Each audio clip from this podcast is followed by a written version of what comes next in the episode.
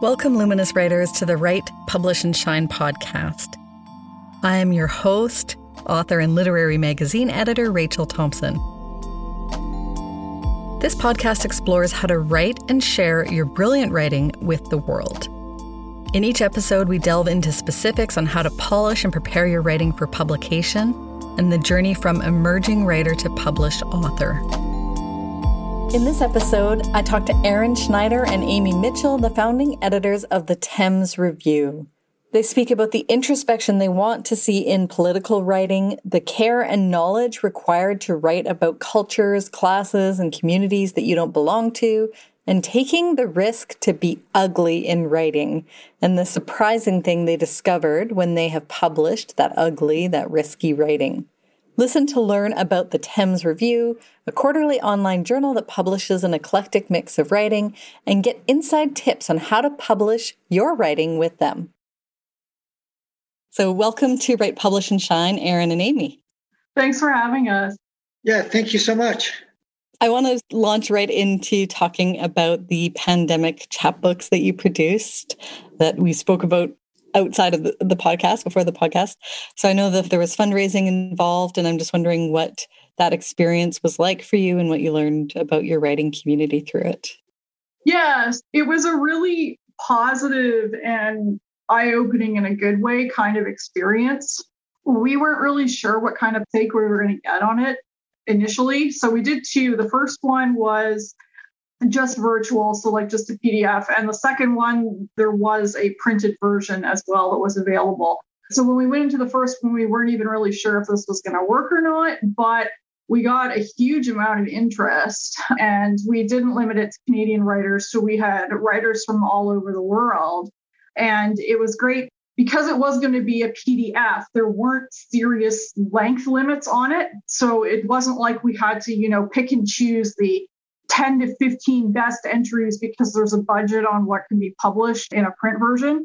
So we actually, it's it's been like quite some time now, so I need to pull it up to see exactly how many people we published, but it was a lot, and they were from all over the world. The the quality of the writing was really really high, and yeah, there was just a lot of interest in it. And then when we had people buy them, they weren't really like sending us funds or anything like that. What we had them do was send us a receipt for a charitable donation to something that's sort of vaguely pandemic related or for supporting vulnerable communities during the pandemic. Or they could send us a receipt for either supporting a local small bookstore or buying books at one. And again, there was like an incredible response to this. Uh, we got about $5,000 worth in donations from, again, like all over the world. So that, again, wasn't coming to us, it was going out into uh, charitable organizations and that kind of thing.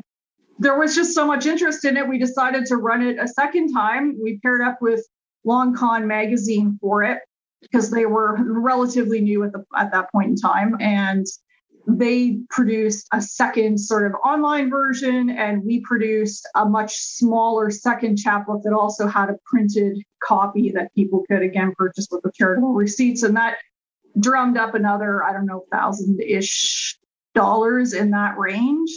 By the time we hit the second one, it was kind of interesting because I feel like you know, we were a little bit further down the road into the pandemic, and I feel like people were kind of starting to get their first feeling of like I'm pandemic out at this point.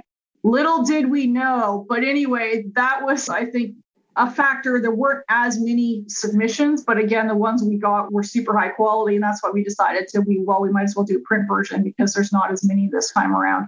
And I would say, like overall, it was a really wonderful experience. We had people, you know, who it was incredible reading some of the emails because, like, I can think of one person in particular who sent a receipt into us who said, and this was somebody actually living uh, overseas, so they weren't even in Canada. And they were like, Yeah, so I lost my job because of the pandemic. You know, my partner has lost hers as well. So the two of us are kind of now poverty line and queer and unemployed. And but we just thought this was so important.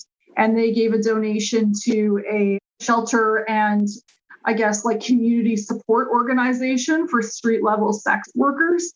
And I never dreamed we would get something like that from people, but they were so wonderful and they just wanted to, you know, try to help even though they themselves were really struggling.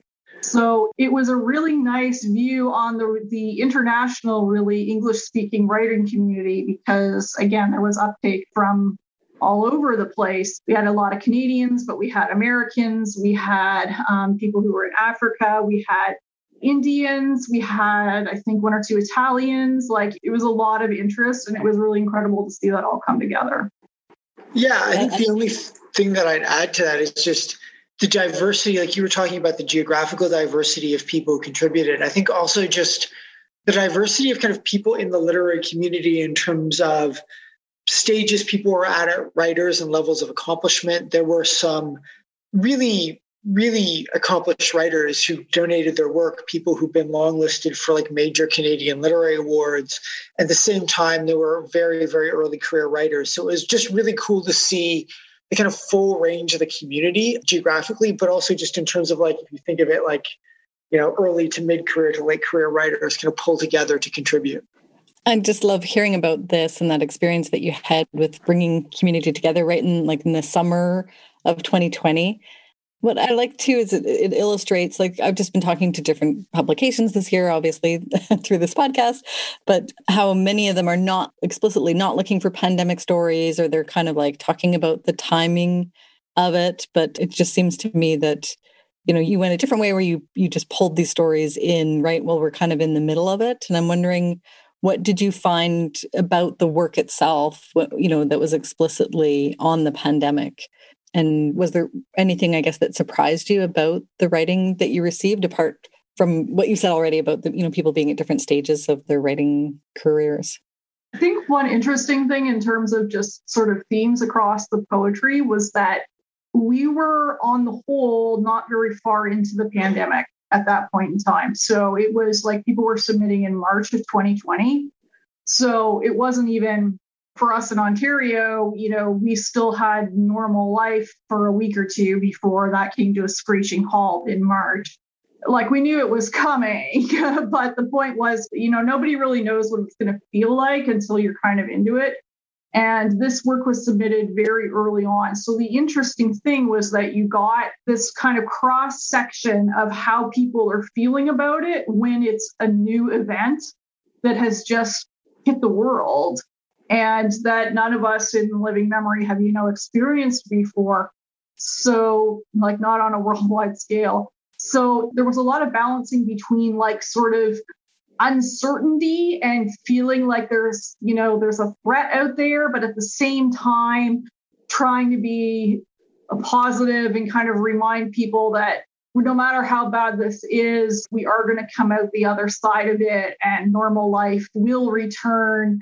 And then there were a lot of people who were kind of just like sort of in the middle between the two extremes of being, you know, really concerned about it versus trying to be, you know, very like, let's look ahead to when this is over. There were a lot of people in the middle who the work, I think, just kind of captured their emotional state and that kind of uncertainty and that first feeling of like, I can't go near people anymore.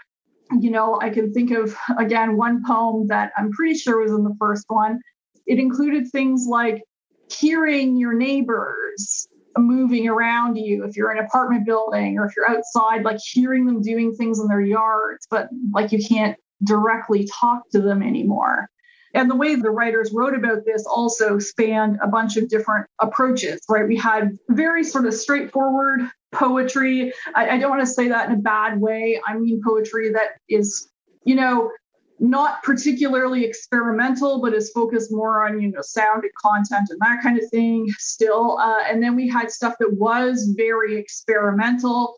We had sort of realist stuff all the way to the somewhat sort of spec inflected things. Like it was just really interesting because it, it was just that cross section of like how are people feeling and it was still a new experience for all of us. Um, and I think that's part of what drove sort of the interest.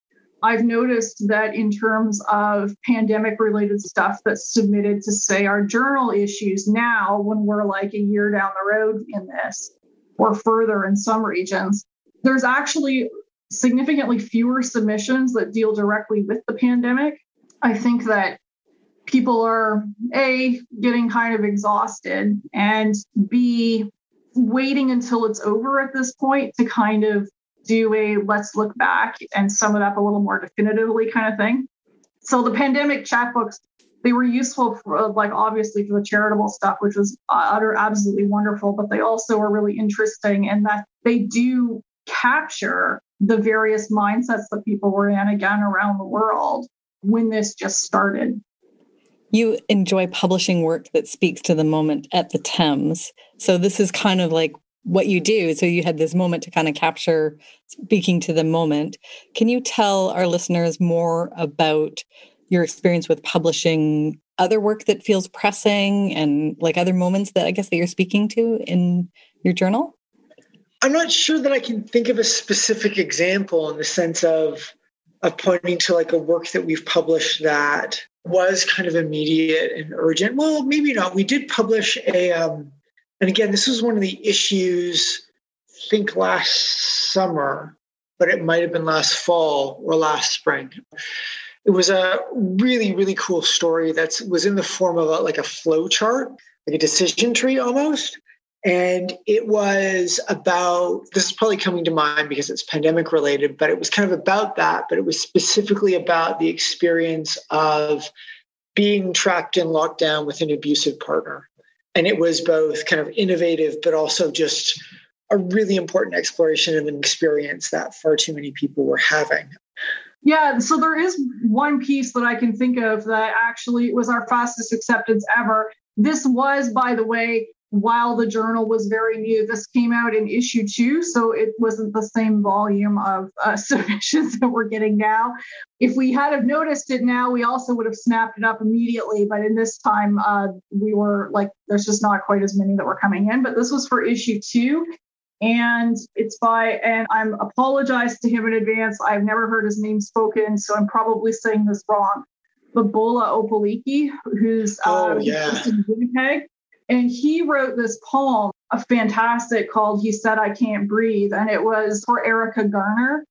And it came in and we opened the submission just out of curiosity because it was like, oh, here's another one. Because, you know, the journal was very new then and it was coming in in steady drips, not in like, and now you have 300 poetry submissions for this issue. So we opened it and then we were like, holy crap, this is good. Basically, immediately sent him um, an acceptance email for that.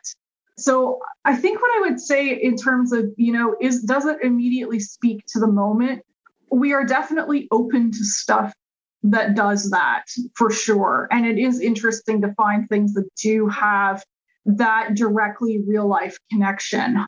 At the same time, though, I have like once now the journal has grown a lot more and there's you know hundreds upon hundreds of submissions for each issue and you can see trends a little bit more in terms of how people are submitting and what they're submitting i can see in the submissions some of the stuff that tries to get very directly at what's going on right now in terms of and now i am going to teach you a lesson about x. Often isn't all that well executed and there are huge exceptions to that. We have had fantastic poetry. We've had, as Aaron said, like prose. We've certainly had, by the way, a number of spec pieces that we've published that are very much related to, say, the culture in the States right now. And, you know, it's filtered through obviously a spec lens, but you can still see it's about white Christian American nationalism, that kind of thing. So there are really good pieces, but I would say that a lot of them actually feel to me like they're trying to teach a lesson about what's going on right now. And they tend to be a little too neat, if that makes sense. That's the one issue that I can see with stuff that is trying to be very, very tuned into the moment. When people really do really well with work that you can see the connections with things happening right now, it tends to be more complex and nuanced rather than being like, and now I am going to give you such and such a lesson about this particular issue. And it's not so much that the lesson's bad. In a lot of cases, it's really good and it's a message that we would support. but it's just the art essentially has suffered a little bit because it, it got kind of shoehorned into that direction, if that makes sense. Yeah, that's great. I was going to ask you what are the things that you're seeing in the work that does succeed? And I, I love that you're saying there's complexity to it, there's nuance to it. Is there anything else that you would say to writers who, I guess, want to write about the moment or write about important issue based writing that would make it more received, I guess, by I, you, more positively I would, received? I would personally say that the emotion in it needs to be real, not at sort of one remove so that I can teach you again a lesson about something. If it has the emotional complexities of the real world, I find that's what really moves it sort of into the next category, where you get not just again the message but also the tethering directly to how people are actually feeling and thinking and experiencing these events in all the complexities of those responses. Aaron, w- would you add anything to that? Yeah, I actually would. I'd say that you're absolutely correct. The emotion needs to be there as well. I also think that people need to think about when they're writing that kind of political stuff, they need to think about their positionality. I think, obviously, for the kind of political reasons, we get occasionally stories, honestly, about subject that should not be written by that author, and that can be a problem because it head in the direction of significant amounts of appropriation and they bear the marks of people who are writing about stuff that doesn't belong to them. But I also think that people should think about that positionality in terms of the way it pushes you in directions of really fascinating subject matter that we don't hear about very much. I think when people are doing political writing, a lot of the political writing we get is very much focused on one side of that. Like if you think of this you know dealing with an unpleasant situation a difficult situation the kind of thing that people address in political writing you end up with an equation that really simplistically has kind of victims on one side and perpetrators on the other. It is almost unheard of for us to get work that not almost entirely unheard of but it's really rare to get work by someone who looks at the one side of that equation, which is the side of the perpetrators, and ask questions about where that comes from, interrogates their own complicity, etc. So I guess this is sort of a long-winded way of me saying that if it comes to political writing, one of the things that I personally would like to see more of, and I think it would be really refreshing to see more of in the submission pile, is the kind of writing that takes a long, hard look at where the writer themselves is coming from and their relationship to the issue they're trying to address. Because that's rare, I think. More introspection, basically. Yeah, I think so. More introspection and introspection with that kind of political dimension layered over it. I think I would also add, and this is a bit of a gamble for writers because sometimes places don't want things that they perceive as a downer.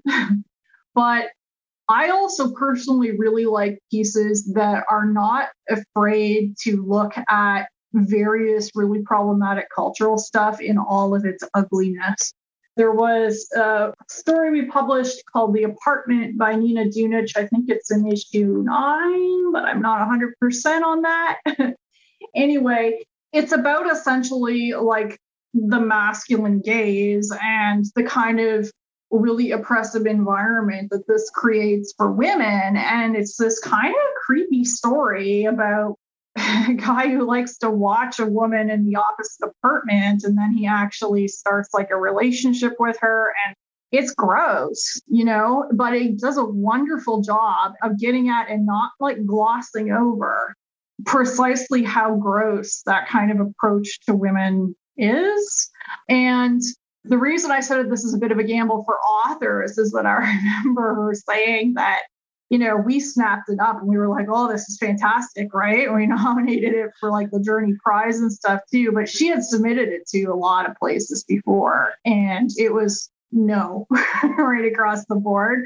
I think because it was perceived as there's not much that's redeeming about it, shall we say, but in a good way. So, like, Aaron and I both really like that as well. Like, having essentially the guts to look at not just issues in their full complexity, but also not to try to gloss over the ugliness too. Yeah, absolutely. And even if you don't accept a story or a poem, it's always really genuinely refreshing to read something that takes a risk. And as Amy just pointed out, like that story, you know, it took a long time for it to find a home because it, it took that risk. So there are drawbacks to it. But from the perspective of an editor, I think even if something isn't successful, it's frankly just more pleasant and more refreshing to read someone that's just trying it um, and seeing if it works. It was issue eight, by the way. I was almost right. okay, cool. we'll put it in the show notes anyway so people can click and read. I'm building a list here. So, like, you're looking for work when it's political anyway, introspection yeah. and the political layer, work that takes a risk is very welcome there, not necessarily positive. So, I think yeah. that's actually one that a lot of writers will perk up at because I think that is a common story of people are not getting work accepted because it's too dark, quote unquote, yeah. or maybe it takes that kind of risk, but it's not being received in the way that obviously you're receiving it. What are some of the things that you're seeing too much of at your journal? Sometimes these can be really specific. And so I like being able to share that with writers too. I'll take the start, the first one. And this is something that I've talked about a lot. And like I I worked on a journal before this. So I had a bunch of experience going through submissions before Amy did. I think I, Amy, I told you this and you kind of didn't believe me. And then you were just really surprised by how true it is. And that is just, if you're doing a story, don't start it with the protagonist waking up and making coffee. And it sounds like the most precise and specific kind of thing. I say that I think people who haven't read submissions, like haven't read through a slush pile, think to themselves, like, how many stories can start that way? Like, really, how many? And the answer is far, far too many.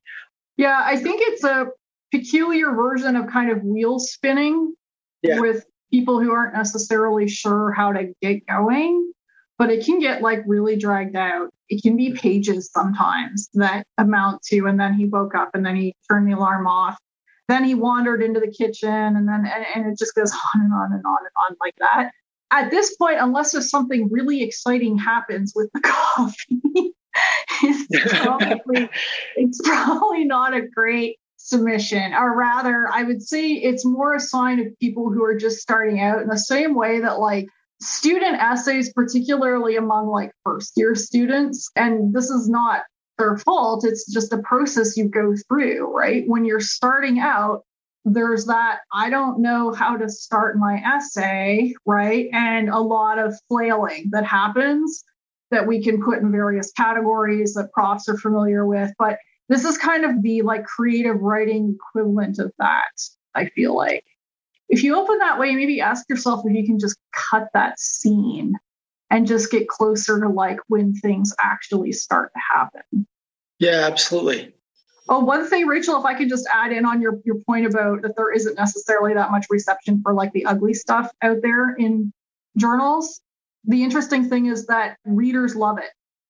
It gets a huge amount of interest because people are like, I can connect with this. This is what I experienced. You know, this is how bad it was. So it's weirdly the editors who are a little bit reluctant to go there, but there are definitely readers for it but yeah, in terms of like the stuff that's kind of we get too much, there is too much of that sort of realist flailing, I guess, at the beginning of yep. stories. Unless if you know what you're doing and you're deliberately playing with this, rhyming poetry is not really going to work at this stage of the game. And again, I feel bad signaling some of this out because these are people who are just starting. And like we have had people who have submitted issue after issue after issue after issue. And, you know, the first few times they did, I thought they'll never get in. And then suddenly they do, right? So people do really improve. But also, oh, yeah, like rhyming poetry, love poetry. It's hard to do something new in that particular genre. Breakup poetry, it's hard to not sort of be like a sad 16 year old kind of how you come across also a decent number of stories and poems where there's really kind of nothing at stake in them. I think I'd also add if people are going to write about a group that they don't belong to. They should think about that. And I think when I say that, people think about like appropriation of voice. They'll think, for example, about white writers writing about non white characters. But one of the ones that particular examples of this that I think you see consistently and I find particularly grating is a tendency for very obviously middle class writers to write a story often in the first person from a lower class or poor protagonist using or attempting a kind of vernacular that aim is to capture the way poor people speak. And I say poor people very deliberately there because what they end up producing is not anything that is realistic or effective. It ends up being a kind of caricature of poverty. And that's a story actually that you see surprisingly often. Yeah, those stories never actually capture the rhythms of that speech either. Yeah. Like we'd be very excited to say about somebody actually gets the idiom correct because probably yeah. it's their background. But these just come off as this stereotype, like this is what I think people talk like in, I don't know, a Steinbeck novel, right? Yeah. Yeah, no, I think um, most of the stuff that we've I've ever read like that falls really flat in terms of submissions. I think if people are wondering what I mean by like actually gets it, Daniel Lockhart's book of poetry, The Devil in the Woods, has a speaker who comes from a relatively low class background, and he exactly nails that way of talking, the idioms, the expressions. And most of the stuff that we get in that vein falls really flat in comparison to something like that and comes off as artificial and really fundamentally unsuccessful. So if someone's going to do something like that, I, I wouldn't say don't, but just think really carefully about it and make sure that you have the grounding necessary to be able to do justice to the voice that you're trying to write in.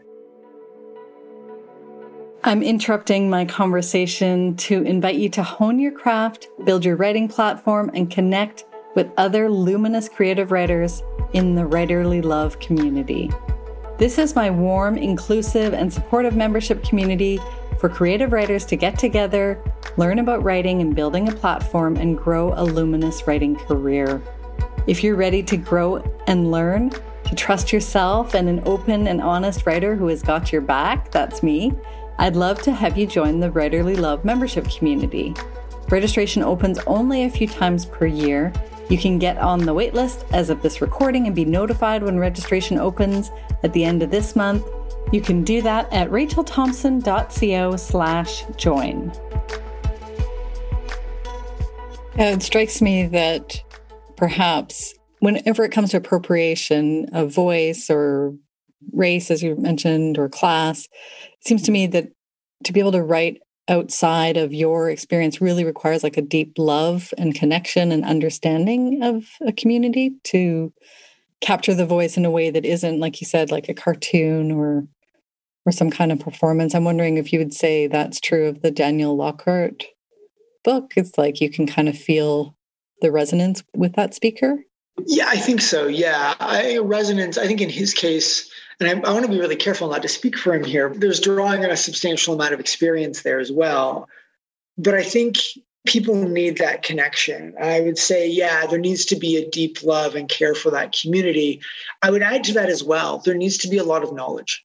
Care, empathy is the starting point, I would say, to build that knowledge. But there really does, to write from a, a perspective that isn't your own, you need to not just care about that group, but also really understand them in a deep way that requires like a lot of learning and time. Yeah, I, think too, I would add also that understanding that again of the complexities of life too there's a lot of stuff that is essentially just the literary equivalent of touring around and like look at how bad these poor people have it.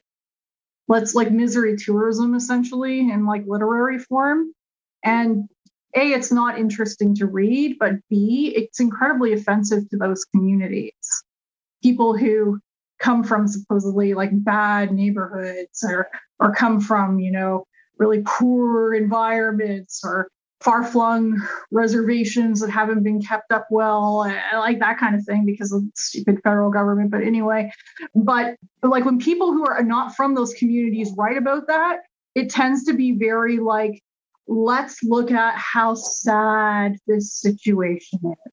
And like, obviously, the people who live in those communities are like, yeah, there's a lot of challenges. There's a lot of crap that should not be here. It's not just but we're also not simply a spectacle, essentially. We're also complex, lively communities that are resilient and that have a lot of positives going on in them too. So, like, that's another tendency I see when people kind of write about groups that they have really no meaningful connection with. Sometimes it just turns into, I'm just going to tell you, you know, this litany of horrible things about this situation. And the people who actually live there are rightfully not happy about it. I've seen a couple academic articles on like that saying that there's way too much focus on, yeah, essentially just misery tourism in literary form. I haven't heard that expression before, but yeah, I think that really summarizes how the detriment of that, I guess, that middle class, often white middle class gaze, I guess, over over those communities. And you're mentioning academic articles. I know you also mentioned you both teach writing. I'm wondering, maybe I'll point this to Aaron first and then Amy, but what information or ideas are you bringing from the classroom to the Lit Mag and vice versa? Is there an overlap between those two professions? I'm not sure that I bring much from my teaching to the Lit Mag, but I think because I do I teach a lot of different writing courses at Western, and some of them are things like science writing courses. Uh, and there's shockingly not a lot of overlap between a lit mag and a science writing course. But I do also teach things like first year creative writing. And I think that being involved in literary publishing at this kind of levels allows me to kind of give students a lot of really helpful and useful information. You know, the kind of stuff that I say about how to think about submissions, you know, how maybe not to start a story. This is stuff that I material that I share with my students. So I think that from an instructor's perspective, it's really useful to do this work outside of the university because it it makes my classroom, I think, a richer learning environment for my students. I'm not really sure that my teaching comes into play that much with the literary journal. The transfer happens mostly in one direction. I, in some ways, how do I say this? Working student work is wonderful, but it's student work and it's often really refreshing and it feels like a little bit of a vacation to be able to open up like the Temz Review submissions and read work that is, in a lot of cases, no longer student work. It's by people who are further along in terms of their development as writers, who are more accomplished, who are more skilled, who are producing work that's more polished. And so, from my very specific individual perspective, it's really just kind of refreshing to be able to engage with that work outside of my teaching. So, I think doing the work on the journal really is helpful for my teaching, but I'm not sure that teaching adds much to the journal outside of making it a lot of fun. I can think of one specific thing that actually flows from the journal into my teaching. So, I do not teach creative writing classes. I'm teaching writing courses and sort of higher end research courses for the most part. So no like creative components in there. But I have a lot of international students, which is typical of many institutions at this point in time. It's wonderful to have people from all over the globe in your classroom. But there's one interesting thing that comes up, and that's before I did the journal, I don't think I had a sufficient grasp of the different kind of registers and conventions of English as it is conventionally spoken around the world. Like I had the perspective on essentially like North American or really sort of business English, where it's like, get to the point, right? Well, you want to go for efficiency. We love efficiency, right? Don't do something that's going to overcomplicate it, at least at the style level. And yet there are these other huge, huge cultures, much, much larger population wise than, say, poor little Canada. Like I'm thinking Nigeria and India in particular here, where the kind of English that's, that's used in writing and, and in literature and also in documents and business, it tends to be a much more, from my perspective, it looks kind of like more ornamental, more interested in the textures of the words and the beauty of the language rather than just kind of the like, let's just get down to the point here. And I feel like I would have before, I know I did, like before I got involved in the journal, I would have students who would come from these kinds of cultures and I'd be like writing on their papers that, you know, this is, is awkward or this is too complicated, you know, you really need to simplify your language down, et cetera, et cetera. And I didn't really fully grasp the fact that this was actually the, the kind of, it was standard written English from the cultures they were in. And it's 100% legitimate, right? So now I feel that I can talk to them much more humility, I guess, and with greater understanding of it about the different kinds of registers of English for different cultural conventions and you know business and what it would sound like here versus what it would sound like there, et cetera, et cetera. And I can just talk to them more about and say examples, right? Like, you know, I've read so many submissions from somewhere from whichever country, you know, that you've come from. And I understand that this is the way you would be expected to write in English, right? And here because there's cultural differences, the emphasis has shifted, but I feel like I can talk much more, I guess, respectfully and have more appreciation for those kinds of differences rather than just kind of going like, why is this all so complicated? Just get right to the point, right? Whereas that's really just a sort of cultural convention. So I think it's really enriched my teaching in that way. It's also stopped me from revising out that kind of language from students' work if it can possibly be preserved and still kind of meet North American business conventions. It's made me a little humbler and a little more, I guess, open to how English is actually used around the world as opposed to how we think it's used in textbooks in North America. Oh, that surprises me. I did not expect that. That's really cool. And can you tell me about because I know you're also you're an editor who doesn't write or who no longer writes. And I'm wondering about the perspective you bring to editing as a former or no longer writer.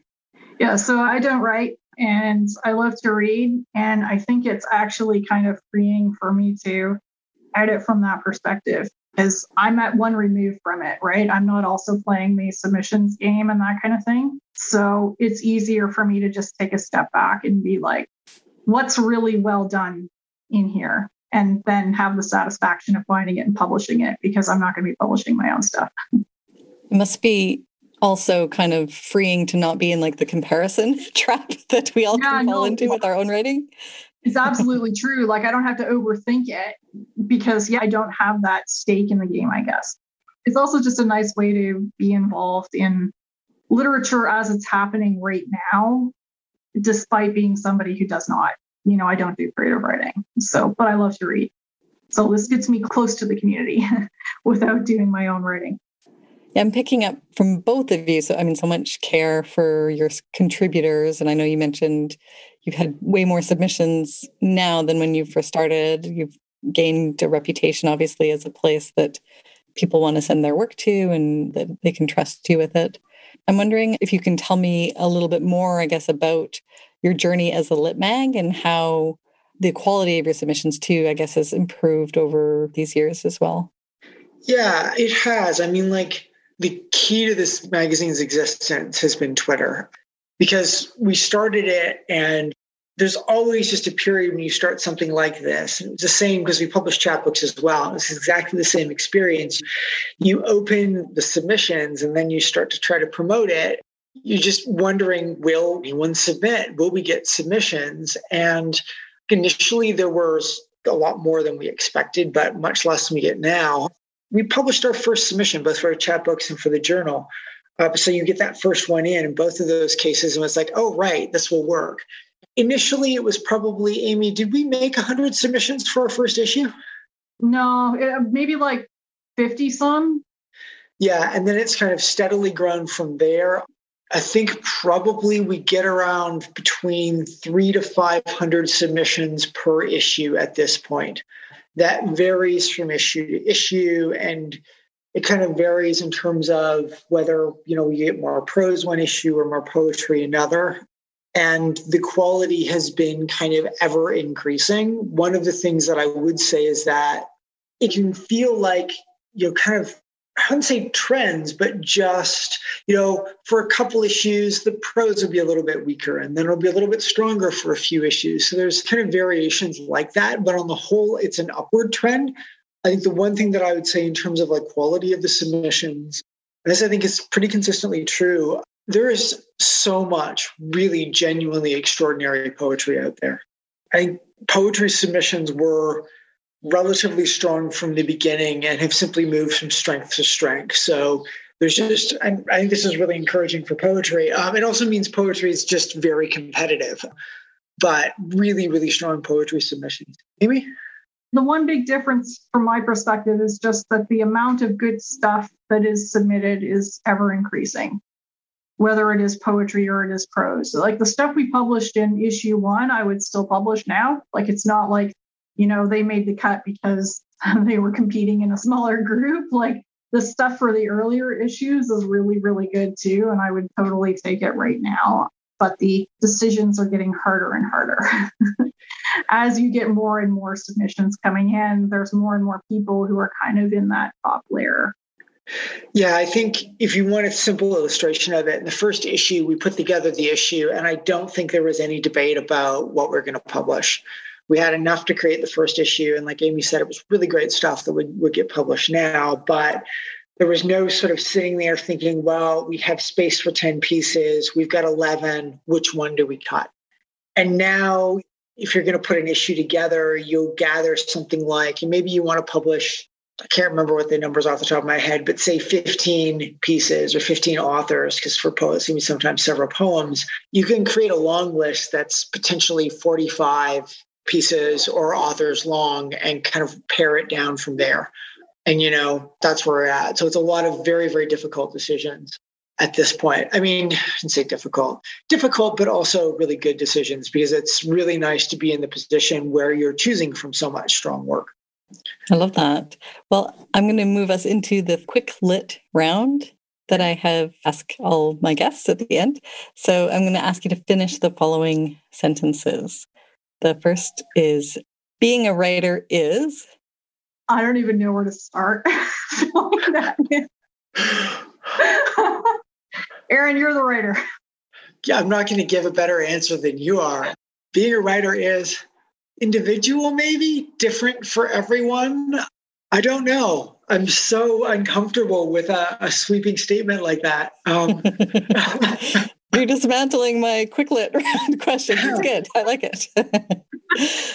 literary magazines are literary okay. magazines are essential this is where like the English prof in me comes out. But I'm just like anyone with a glancing familiarity with kind of literary history for the past 120 years will understand the just crucial role small magazines play in incubating new kinds of writers, new ways of writing, new ideas about writing, which sounds incredibly presumptuous. And it's probably not what we're managing to do, what literary journals and magazines in general kind of, I think, do and why they're just incredibly important. Editing requires? I think I would say openness for that one. Openness to styles and genres you personally don't perhaps like, but being able to see when someone else is doing it well. And also not trying to turn writers' submissions kind of vaguely into your own voice, if you know what I mean. Because you can send edits, particularly in poetry, that will move poems more towards how a particular writer or editor would do it themselves. And I don't think that's the point of publishing, honestly. Yeah, I would second that. I'd say like a willingness and a desire to understand exactly in line with what you said, Amy, just to want to and to be able to see what a writer is trying to do with a piece and help them move it in that direction. So it gets closer to what they want it to be and to avoid moving it or turning it into something that you want it to be, I think is essential to being a good editor. Rejection for a writer means? I almost want to say it means nothing, to be honest. I mean, there are so many venues out there right now that will publish anything, like ranging from stuff that I personally would think is unpublishable for any number of reasons to stuff that's like really very much not that. And I don't know, it's the 21st century. There's so many like online lit mags and stuff like that. I feel like if you're willing to put some of the work in and try to hit as many places as might be open to your pieces as possible, and also you are continuously working on improving your own writing, like I think you'll find a home for some of it. Certainly, getting rejected from the Temz Review does not necessarily mean anything at this point. It's like as Aaron was saying, if you've got that so-called short list of like 40 poets that have to be chalked down, the people who get those rejections, it really does not reflect at all on like the quality or publishability of their work. Yeah, and I think that rejection's never fun, but I understand that when you say to someone like you shouldn't take rejection personally, that that's a very easy thing to say and maybe not as easy a thing to put into practice. But given the kind of number of submissions that, for example, we get, it really is important. Like a rejection doesn't mean that the writing isn't quality because it's a question of what's going to work for that particular issue. It's a question of all of the other submissions we've gotten for that issue. It doesn't mean that the ideas or the project or the work that someone is doing doesn't have merit. So I would hope that anyone who submitted and got rejected from the review wouldn't take that as a sign that they shouldn't submit again in the future because that is very much not what it means. So a rejection is not a kind of absolute or permanent no. It's just a no for this issue. Yeah, wonderful. And I think the evidence is there with you talking about people who've submitted several times and then developed as writers and eventually were published with you. Yeah. Oh, yeah. And some of these people were like 9, 10, 11 times, like a lot. I can't speak for how other editors react to this, but I personally get excited for them when they've been doing that. Cause like I'm, I'm pulling for them. and it's like I'm like I can see you're you're getting there, but you're not quite there. But keep trying, and then they do, and then they and then they get there, and I'm like, yes. So yeah, absolutely, one hundred percent. That's one of the best things. And I mean, like if you see someone that you know submitted multiple times, and they submit a piece that makes that improvement, that sort of goes that extra little bit mile that extra bit better. It's just really cool to see that. You talked about or asked a question earlier about that connection between editing and teaching. And this isn't so much like a an interchange between the two of them, but it's one thing that you share. And that is like if you're a teacher and editor, what makes it worthwhile in some ways is seeing someone improve, right? And make that step up, seeing that kind of journey, not necessarily completed, but them reach a new stage of it. And yeah, so like Amy, you've talked about people, I can't remember his name, but someone I think it was his ninth or 10th time. And it was just really cool to see him grow and develop over those submissions and to finally publish something because it was like, oh, wow, you made that improvement. And it's just, yeah, it's the kind of thing that makes it worthwhile.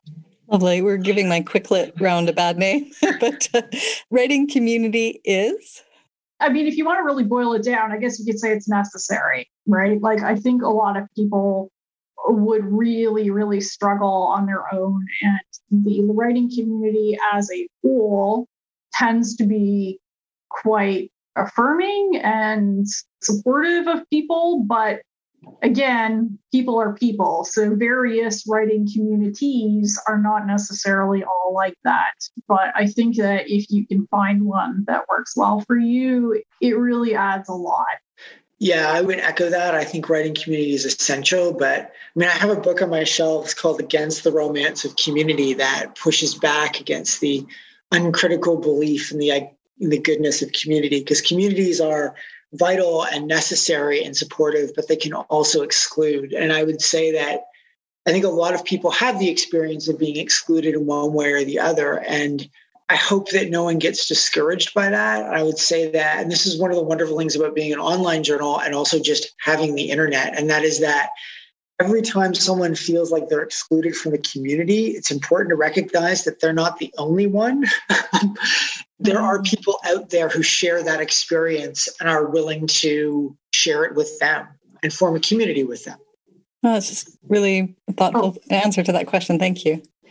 And if anybody wants, you know, a quick route to like a really affirming literary community, get involved with American social media literary communities.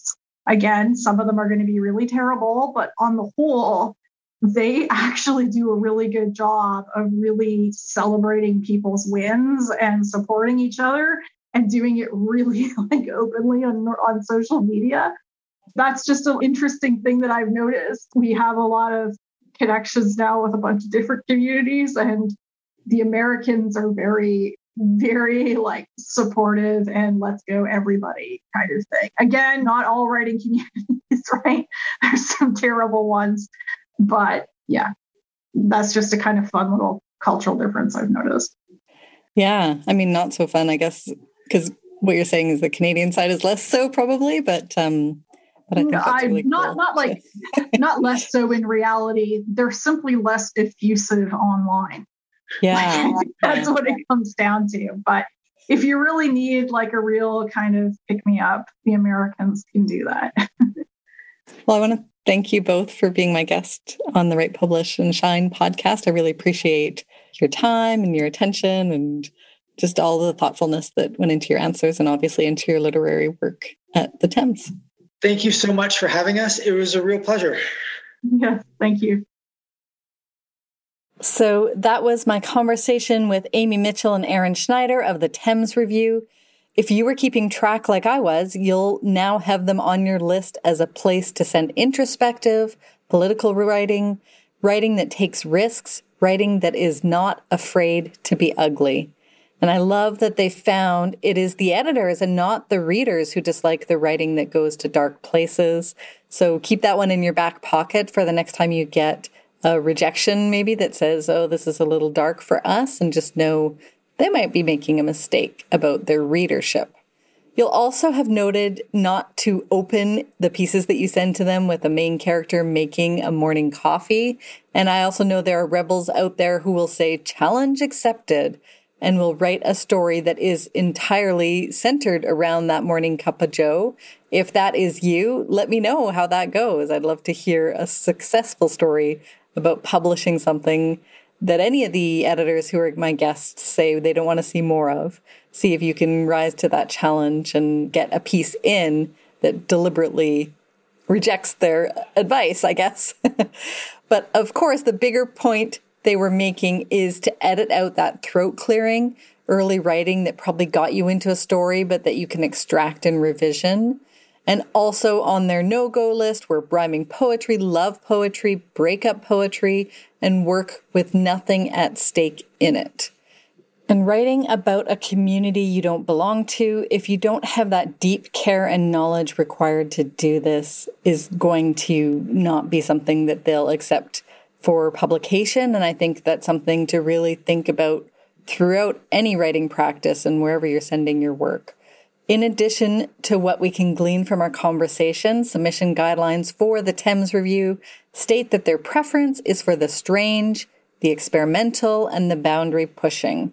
As of this episode release, they are open for submissions. And in this pandemic year, plus you might notice that a lot of places have temporarily closed for submissions, but the Temz Review will be taking your submissions for the next issue up until July 1st. Again, that's as of this recording right now. They publish prose, that's fiction and creative nonfiction up to 10,000 words, and will consider pieces longer than 10,000 words, but they need to earn their length. They are also flash friendly in that if you submit work that is under a thousand words, you can submit several pieces at a time up to their word count. And they take poetry too with a preference that submissions be 10 pages or fewer, but again are open to longer submissions that earn their length.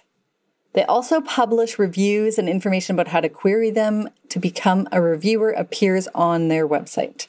For both prose and poetry, they pay $20 Canadian, and you could submit through Moksha without needing to create an account and they do not and will never charge fees to submit.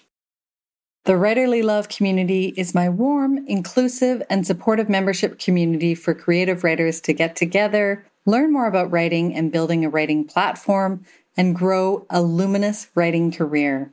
If you're ready to learn and grow, to trust yourself, and an open and honest writer who has got your back, that's me, I would love to have you join us. Registration opens only a few times per year. You can learn more and get on the waitlist at rachelthompson.co slash join. The Write, Publish, and Shine podcast is brought to you by me, Rachel Thompson. You can learn more about the work I do to help writers write, publish, and shine at rachelthompson.co.